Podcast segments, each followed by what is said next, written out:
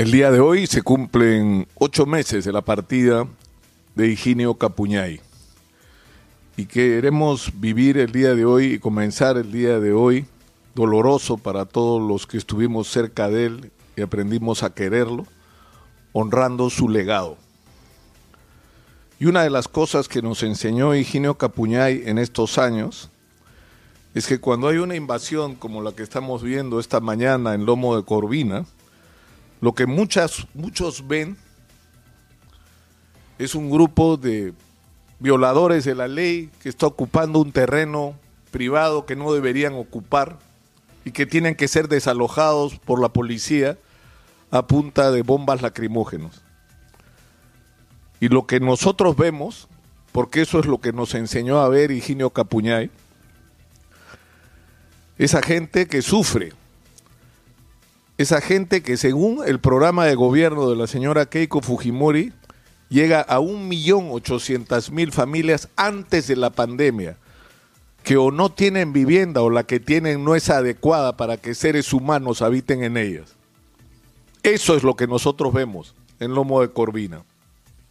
Gente que necesita un lugar digno para vivir y gente que tiene que verse obligada a una invasión porque no tiene ninguna respuesta coherente y sensata y razonable de parte del Estado peruano.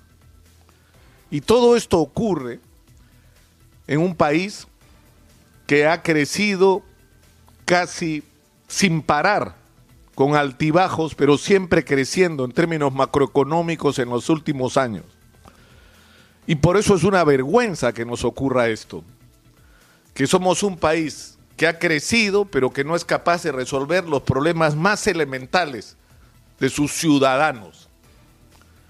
Y por eso durante todos estos años nuestro compromiso ha, sido convertirnos en eso que Higinio nos reclamó, ser la voz de los que no tienen voz, poner sobre la mesa los problemas de la gente. Como este, que es el de la vivienda que está en todos los planes del de gobierno. Todos hablan de este tema el día de las elecciones y se olvidan el día que están en el gobierno.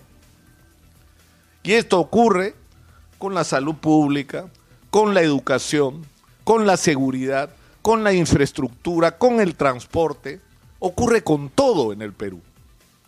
Y ese es el gran reto que tenemos los peruanos. Es decir, ¿cómo diablos hacemos para que esta riqueza que podría multiplicarse este crecimiento macroeconómico que podría ser cinco veces el que tenemos entre nosotros, con nosotros en este momento, podría ser muchísimo más del que tenemos. Una cifra que también le he tomado el programa de la señora Keiko. En masa, yo creo que se quedan cortos. En el Perú hay en minería 500 mil millones de dólares en mineral enterrado que podríamos sacar los 25 o 30 próximos años. Hay fortunas en el subsuelo peruano. Y si le agregamos valor y nos dedicamos no solo a exportar piedras, sino procuramos agregarle algo de elaboración a lo que sacamos del, del subsuelo, podríamos multiplicar ese dinero. Somos, mirados desde esa perspectiva, un país rico.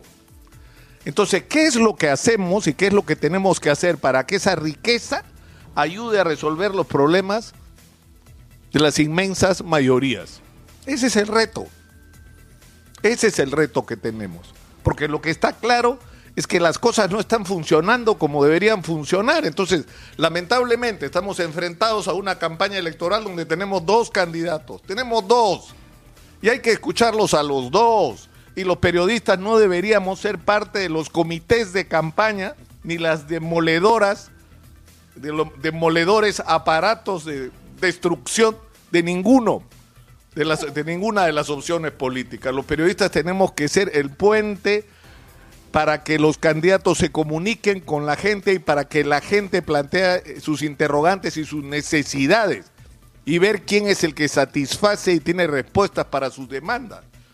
Y lamentablemente estamos enfrentados a dos extremos, porque el programa de Perú Libre dice que hay que traerlo todo abajo. Es decir, arriesgarnos a la posibilidad de perder todo lo que tenemos? Es decir, porque ya la, discusión es ¿Cómo hacemos para distribuir mejor lo que tenemos, para administrar mejor lo que tenemos? Y yo agregaría eso, ¿cómo hacemos para tener más de eso que tenemos? Más inversión en minería, más inversión en agricultura, no solo en la costa, que debería estar llena de proyectos como los que hay en Ica, en la sierra, donde los granos andinos pueden invadir el mundo en este momento, donde en la Amazonía tenemos productos riquísimos, podemos, podríamos ser los dueños de la medicina natural y de la medicina alternativa, si nos lo propusiéramos. Y para eso necesitamos inversión. Nosotros tenemos lo que el mundo quiere. Sentémonos en la mesa y negociemos en las mejores condiciones para que vengan. Y habla de nacionalización. O sea, vamos a regresar a Velasco Alvarado. Es más, los recursos naturales en el Perú están nacionalizados. El dueño es el Estado, que lo entregue en concesión. En todo caso hay que discutir cómo se mejora la negociación del Estado con los inversionistas, porque ellos tienen el conocimiento y los recursos para explotar nuestros recursos, pero nosotros somos los dueños de los recursos. Esa es la discusión que tenemos que enfrentar con sabiduría, pero tenemos lamentablemente en el otro lado la posición de, de, Keiko Fujimori de que todo está muy bien y de que hay que seguir con lo que hemos estado haciendo. Y no está bien, pues Keiko. El Perú necesita cambios. Esa es la discusión que tenemos que enfrentar. Y vamos a descubrir que tenemos más puntos en común y más encuentros en los que pretendemos y en lo que siquiera nos imaginamos. Porque yo me pregunto, para enfrentar la pandemia, una vez más, lo hemos hecho antes. Hay que ser de izquierda o de derecha para que tengamos vacunas. Hay que ir a negociar con Israel, con Canadá, con Estados Unidos, con quien sea, para tener las vacunas que necesitamos. Hay que hacer lo que hay que hacer en relación al oxígeno, ya lo sabemos. Hay que hacer lo que hay que hacer en relación al primer nivel de atención. No se necesita signo político de ningún tipo, no se necesita coraje y decisión. O sea, ¿qué signo político puede ser ponernos a discutir cómo cambiar las cosas en el Perú. Yo creo que a estas alturas hay que estar loco para no entender que las cosas en el Perú tienen que cambiar para beneficio de la gente. Esa es la discusión que tenemos que afrontar. ¿Cómo vamos a hacer para producir los cambios que necesitamos sin perder lo que hemos conquistado? Es un reto muy difícil.